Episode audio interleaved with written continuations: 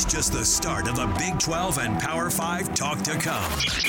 Listen to JJ and Alex Monday on your drive home. Afternoons from 3 to 6 on 97.5, the KSL Sports Zone.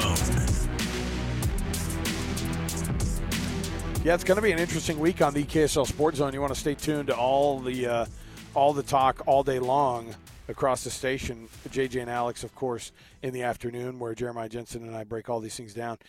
Uh, we get together, Mitch, uh, JJ and I, after a long weekend of, of sports, and we don't talk about anything until that very moment that the mics crack on Monday. We'll kind of get through and sort of, sort of go, let's go this direction, let's go this direction. But it's going to be pure reaction uh, tomorrow on uh, JJ and Alex, so it's going to be fun. And then to be able to tune into Cougar Nation right after our show on KSL News Radio to hear you and Matt uh, take those those what I'm assuming is going to be a tearful phone calls from uh, BYU fans after the season ender, 40 to 34 in, in double overtime. If you would have said that's going to be your overtime game is down in uh, in Stillwater this year, a double overtime thriller, I would have said no way. But uh, here we are. So BYU, what they're looking at the rest of this year. Before we get into what uh, BYU can expect going into the offseason, Mitch, let's jump in first and talk about our game of the week, which is, of course, the Big 12 championship game. We're, we're here. Can you believe standing at Jerry World on the field felt like 10 minutes ago, right? During Big 12 Media right. Day. I mean, can you believe? I, we say this every year. It's insane to think how quickly the, the season can go by. But literally, we were talking about this season and breaking down the preseason, and that was still – you know that was middle of the summer, right? I mean that wasn't even that wasn't even that close to uh, to the football season itself, and yet uh, here we are, the Big 12 championship game featuring the Oklahoma State Cowboys and the Texas Longhorns. Uh, it's not a shock that those two teams could be in the in the championship game, but these are two teams who have very very different trajectories this year. You had Texas, who was like all or nothing this year, and then you had Oklahoma State, who had such a bad start that people wrote them off. Uh, and I don't know what to expect in this game. Quinn Ewers, I don't know how healthy he is, but he looked really, really good against Texas Tech in that 57 to 7 win uh, on Friday. Uh, but Oklahoma State, don't count them out. They do not have a quarterback. That's the only problem, is that they do not have a quarterback. They have Ollie Gordon, and uh, that's their offense. But uh, I'm worried a little bit about everything else that, that is Oklahoma State. But they show up big for these games. They did it against Oklahoma, and they beat them in the Bedlam uh, game. I don't know what to think about this championship game, though. Who do you think has the edge in this one?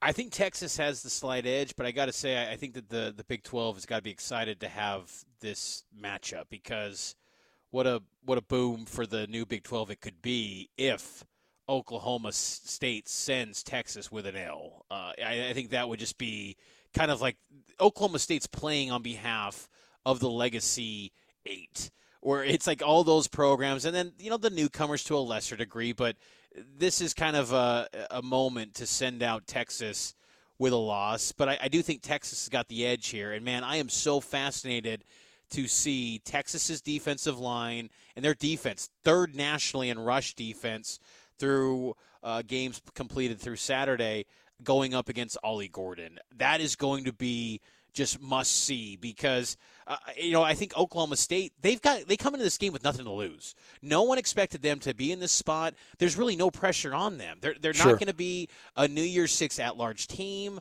So if you lose, you know it's a bummer, sure, because you want to get that title. But there is no pressure on the Cowboys. Whereas I think Texas, you know they they've historically been the team where they'll just have a, a, a dud of a performance. They haven't done that this year. I, I, think that Texas will perform well, but man, I, I, would not count out Ollie Gordon having a big game, and I think he'll have some success on the ground. I think it's going to come down to the the costly mistakes, you know, the takeaways. You know, Quinn Ewers against Oklahoma in the Red River. He had moments where he completes 20 of 22 pass attempts, but then he had like a five pass stretch where he had two in the dirt, and then he had a pick, and he had mistakes galore and that's where you just wonder. He'll give you those brief moments where he's going to make mistakes, and can Oklahoma State capitalize and seize that that brief window of momentum to capture that from Quinn Ewers? So I think it's going to be a heck of a game. Uh, you know, in the the we're we're underselling the the main story. Nelly's going to be performing, baby. uh, I, I, to stop it on my Air Force One. Let's go. Let's go. I'm ready. Let's let's get. I'm going to get the band-aid uh, under my I, on my cheek right know. now. I heard uh, I heard uh, Matt Biomonte was not a huge fan of this, and I was like, "What a Oh, what yeah. a wet bl- what a wet blanket Matt is." He's like, maybe in he's the early in his Tesla. He's in his Tesla. I yeah, know. this new Blink 182 is awesome. Yeah, like give me a break. give me some Nelly, baby. Oh, my goodness. I'm all My- over that. My kid no goes. matter my what kid, I do, all I think, all I think about, about is, is you. you. I'm telling you, Even my kid was you like, were my kid was like, I thought Nelly got shot, and I was like, he may have. I don't. know. I was like, I don't know. I don't know. What, The- I don't know what new his past has generation been of like. kids are blurring Nelly with with Biggie Smalls. I don't thought know got shot. It's crazy. Tupac. So, uh, by the way, so Jonathan Brooks, obviously the torn ACL, the running back uh, who replaced Bijan Robinson in Texas this year, huge loss for them. But Jaydon Blue, out of the blue, 10 carries, 121 yards the other night. Uh, look, anybody who's at Texas, if you're a running back on that depth chart, you're a four-star guy, you know, and you're an athlete. You know, you're probably the best player in the state of Texas or Oklahoma or Arkansas or Louisiana. So these guys are good. Um, I- I don't. The thing is, is that Oklahoma State, like you said, has nothing to lose. Quinn Ewers is very efficient. What he's not is throwing for 400 yards, but he will absolutely tear you apart. And he is, uh, you know, we were talking about the inaccuracies of, J- of Jake Retzlaff. Quinn Ewers is super accurate. Like that guy has a Yeah. really, really good arm, but he's also very accurate. He doesn't make a ton of mistakes, and the mistakes that he makes are usually few and far between, and they don't do as much to uh, to kill his team. I mean, they they absolutely blew up that Texas Tech on uh, on on Friday, and it was just to show everybody else, like, hey, you know, that was cute. Conference play has been fun, but we got to get to the big game here, and they did. They ran for 302. They passed for 225. A very balanced attack, um, and they are they are a team to, that you don't want to mess with. But Ollie Gordon is the best running back in the country, and we saw him yesterday, and we saw how good of a back he is against BYU, and uh, I think it's going to be tough. It's going to be tough. Texas is not really great at stopping the run uh, this year. They're middle of the pack when it comes to stopping the run in the Big 12. So we'll see how they do. Uh, but I'm excited for this one, and it's nice too because they didn't face off against one another during the regular season. They didn't, right? Uh, and No, so they didn't. Right, and so this is this is nice because they haven't seen one another. There's not a rematch situation with this, and so it's going to be kind of a fresh look at both of these teams in the in the championship game.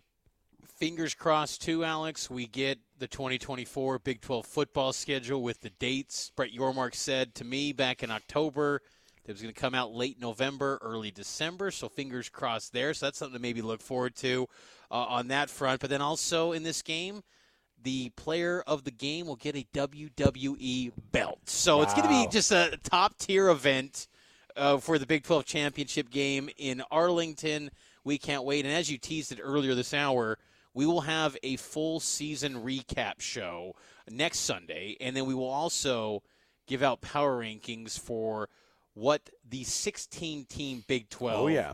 stacks up next week. So There's we'll gonna be- there's gonna the be- season. Oh yeah, there's going to be some fighting between mommy and daddy next week about uh, about these rankings, man. We're gonna we're gonna get into it because I don't. I mean that we're gonna have some issues at the top. I think. Uh, Yes. And really, you're gonna have to, and and at the bottom too. like we're gonna be looking around, going, "Oh no, you're the worst. No, you're the worst." So.